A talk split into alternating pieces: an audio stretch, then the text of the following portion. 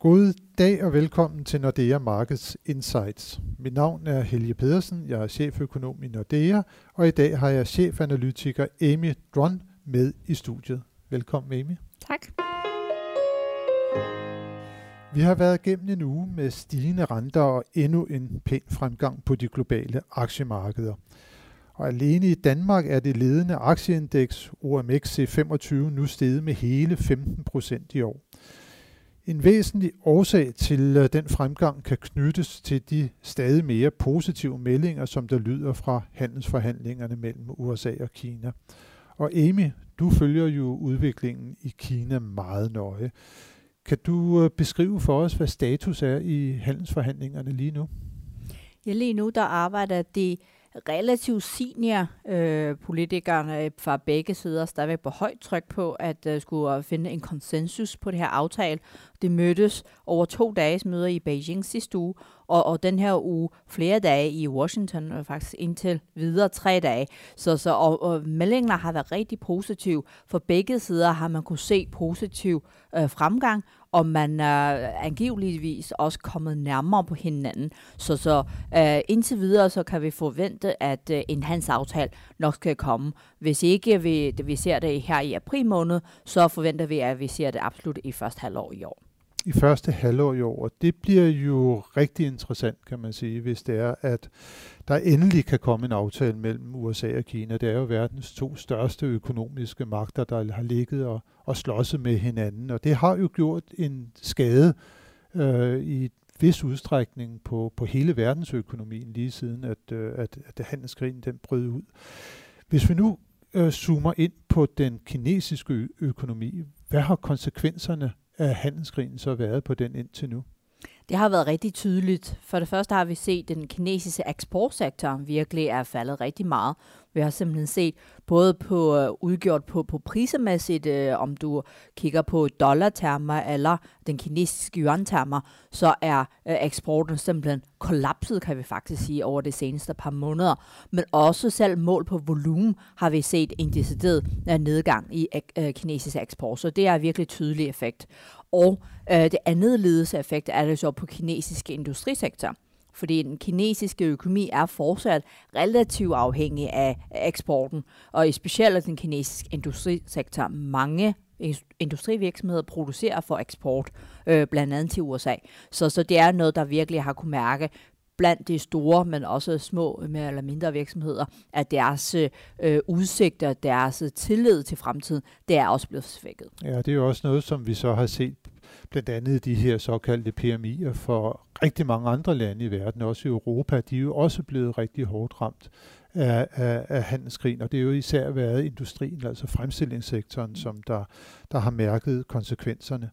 Men de kinesiske myndigheder, de er jo kendte for at øh, reagere, når noget det går galt i økonomien. Og det er vel også tilfældet denne her gang. Er der ikke øh, sat en masse initiativer i søen nu for ligesom at imødegå denne her øh, øh, nedgang, som der har været i, i den økonomiske aktivitet?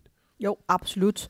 Og vi så allerede, at regeringen var meget proaktiv i at øh, komme med tiltag for at stimulere efterspørgselen allerede siden i sommer. Øhm, det, øh, det første tiltag, vi så, det var for at stimulere privatforbrug eller husholdningens forbrug. Øh, regeringen har prøvet at sænke øh, indkomstskatterne og vil øge subsidierne, øh, men også subsidierne til virksomhederne.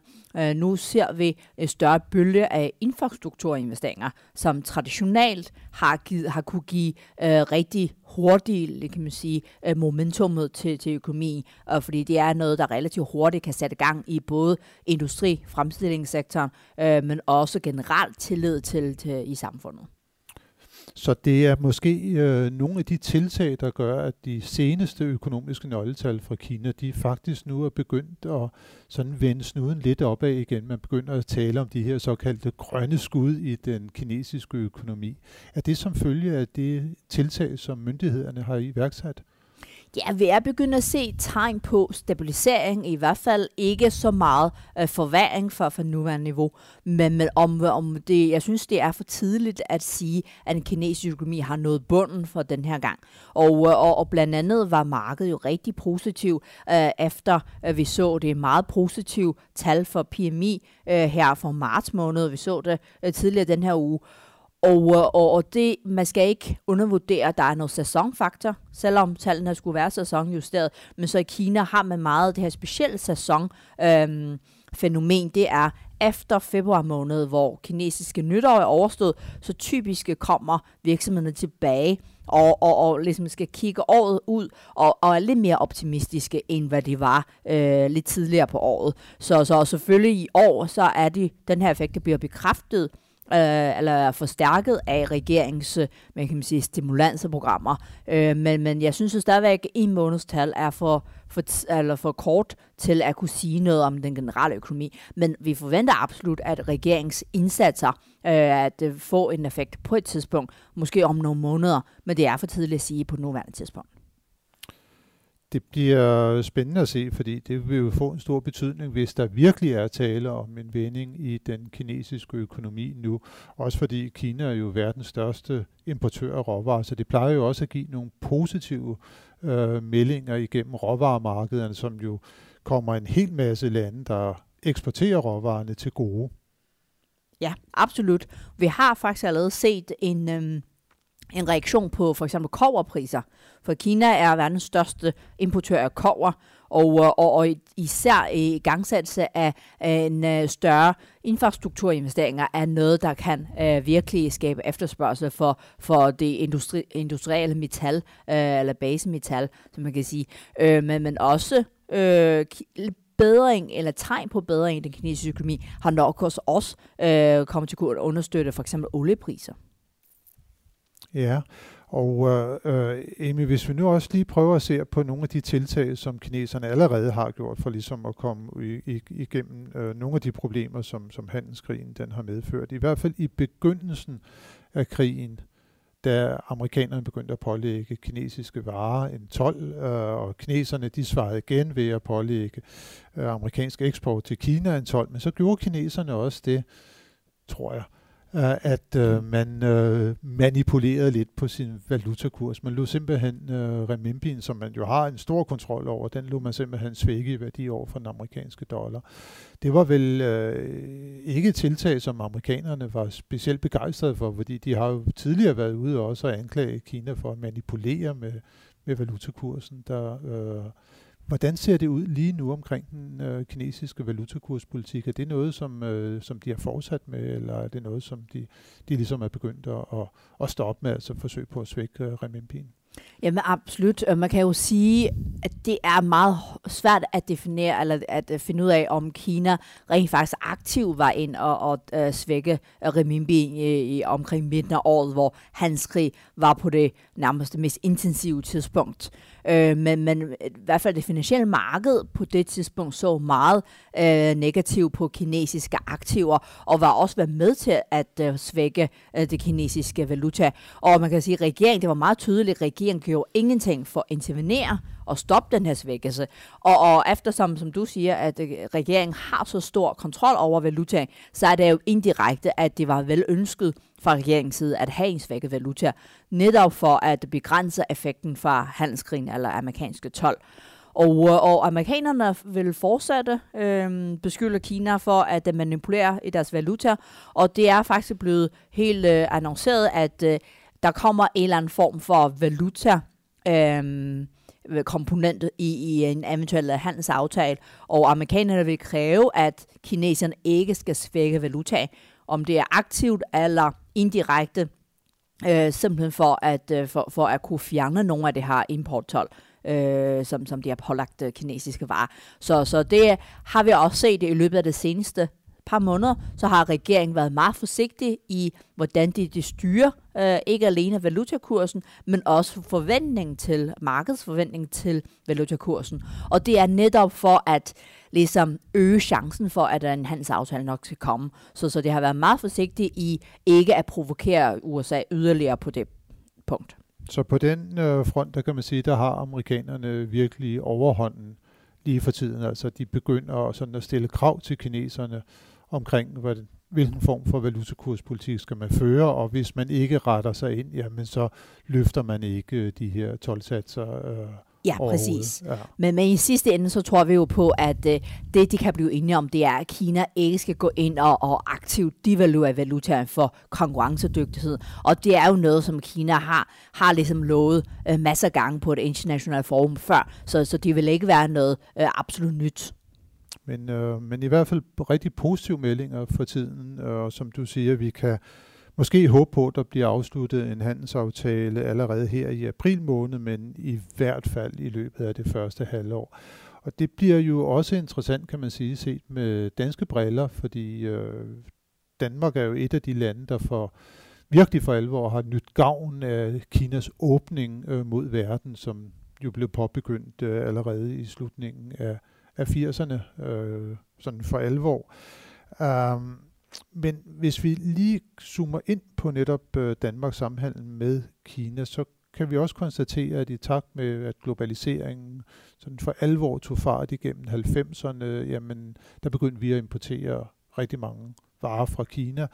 Øh, dengang var Kina verdens fabrik, og vi nåede faktisk øh, helt op omkring 2010-11 på, at øh, omkring 8-9 procent af Danmarks øh, import øh, så kom fra, fra Kina. Sidenhen, så er det sådan mere eller mindre stagneret. Altså vi importerer mere fra Kina, men Kinas andel af Danmarks import stiger ikke, og vi kan se lidt den samme tendens på eksporten.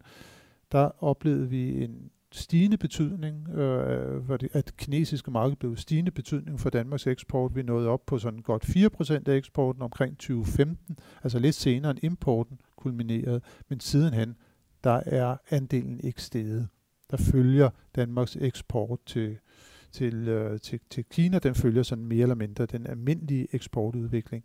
Hvorfor er det egentlig, at Kinas betydning som sådan ser ud til at øh, allerede at have kulmineret. Er simpelthen på vej sådan lidt ud af de her sådan, ja, de globale værdikæder? Hvad, hvad er det, der sker der? Altså først og fremmest så kan der være nogle lidt forskellige øh, faktorer, små faktorer, der påvirker importen og, og eksporten. Importen er for eksempel lidt stå stille, og man kunne forvente, at det måske kommer til at stå lidt stille også i det kommende år. Det er, at, øh, at kineserne er ved at ændre deres øh, ligesom økonomiske model også. I stedet for at være verdensfabrik, der producerer alt fra billige tøj og sko til møbler osv., som man sælger til det danske marked, så at meget af den del af produktion nu skiftet videre til lidt lavere værdikæder i Asien, hvor produktionsomkostninger, især lønninger, er lavere. Og, og det kan jo forklare måske øh, det her tendenser og også øh, ligesom fremme øh, gående. Men med hensyn til eksport, så skal vi ikke undervurdere det her valutakomponentet, mm. at øh, det danske kroner er faktisk styrket rigtig meget. Øh, 8-10 procent siden 2015 overfor den kinesiske yuan. Øh, lige nu så står vi på et den rigtige side af pariteten, kan man sige. Så en danske kroner er faktisk mere end værd end en øh, kinesiske yuan. Og det kan have været med til at øh, øh skade lidt øh, danske eksport til Kina. Men udover det, så kan man også sige, hvis vi kigger på de ting, som danskerne sælger til Kina, med rigtig meget næringsstoffer, rigtig meget pelsskin for eksempel. Mm. Det er jo en af de største eksportvarer, vi har øh, til Kina. Og det er, øh, har faktisk generelt oplevet en faldende pristendens mm. over det seneste år. Så det kan også have været med til at forklare det.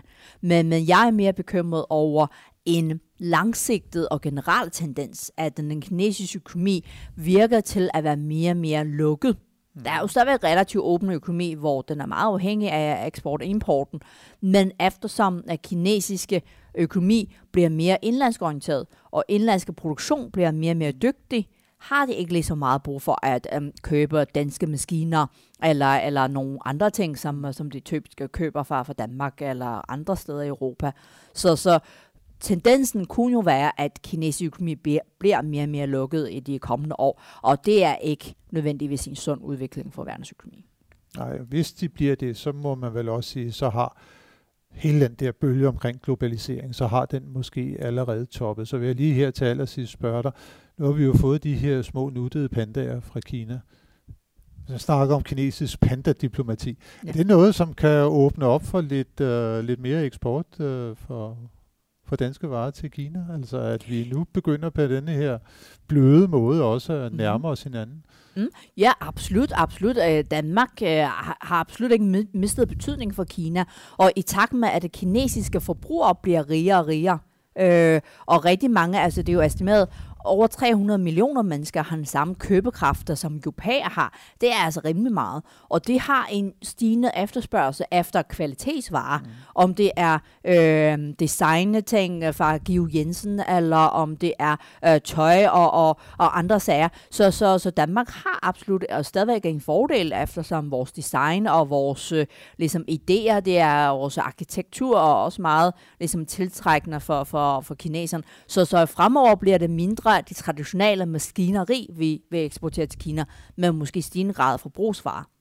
Det er noget af det, som øh, der bliver spændende at se, hvordan det udvikler sig på den lange bane, hvis vi igen så bare lige øh, tager øh, og kigger på, det gør vi jo altid her, i, når det er Markets Insights, øh, hvad der kommer til at ske i næste uge, så må vi jo bare konstatere, at det er en øh, relativt tynd uge, øh, hvad angår sådan vigtige økonomiske nøgletal. Men til gengæld så skal vi have fokus rettet mod øh, EU's øh, Brexit-topmøde her på onsdag den 10. april i Bruxelles. Det bliver rigtig spændende at høre, hvad der kommer ud derfra. Og også øh, på onsdag er der rentemøde i ECB. Det skal vi lige lægge mærke til, at det plejer jo at være om torsdagen, men som følge af, at der er påske i den efterfølgende uge, så har man simpelthen øh, lagt det til på onsdag. Så på onsdag er der rentemøde i, i ECB i Frankfurt, men øh, vi må nok også konstatere, at øh, da der allerede kom ændringer til øh, den såkaldte forward guidance og en annoncering af det her nye Teltro 3-program øh, i, øh, på møde i, i, i marts måned, ja, så kommer der næppe noget afgørende nyt ud fra, fra Frankfurt, men øh, vi skal da selvfølgelig følge med i, hvad der sker der alligevel. Så alt i alt, så bliver det også i næste uge spændende at se, hvad der kommer til at ske på den økonomiske og politiske front, og måske ikke mindst fra Brexit-fronten, men øh, i hvert fald tusind tak øh, for dig, Amy. Det var din debut her i, i vores podcast, og tak til alle jer, som har lyttet med i denne uge. Det håber vi også, at I vil gøre, når vi er tilbage i næste uge med friske analyser og vurderinger af de finansielle markeder. thank you